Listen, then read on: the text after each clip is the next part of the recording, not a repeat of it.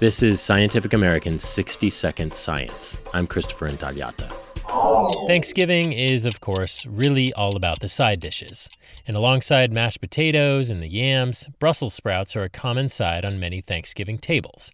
Not that they're equally appreciated, but science is here to save Turkey Day with a way to mitigate the sprouts' intense, slightly bitter flavor.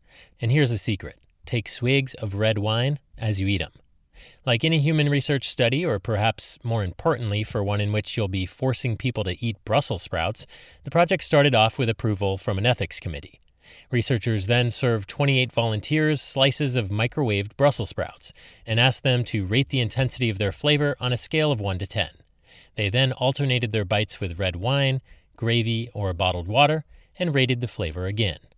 Turns out the subjects scored the sprouts as significantly less intense on the flavor scale after a sip of wine 3.5 out of 10 compared to 5.5.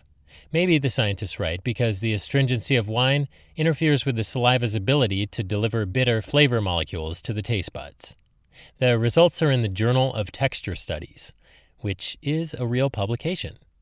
Unfortunately for the kids at the table, gravy and water did not do the taste trick. But for adults who choose to use this Thanksgiving hack, please imbibe responsibly, though it's hard to imagine you'll be eating that many Brussels sprouts. Thanks for listening. For Scientific American's 60 Second Science, I'm Christopher Intagliata.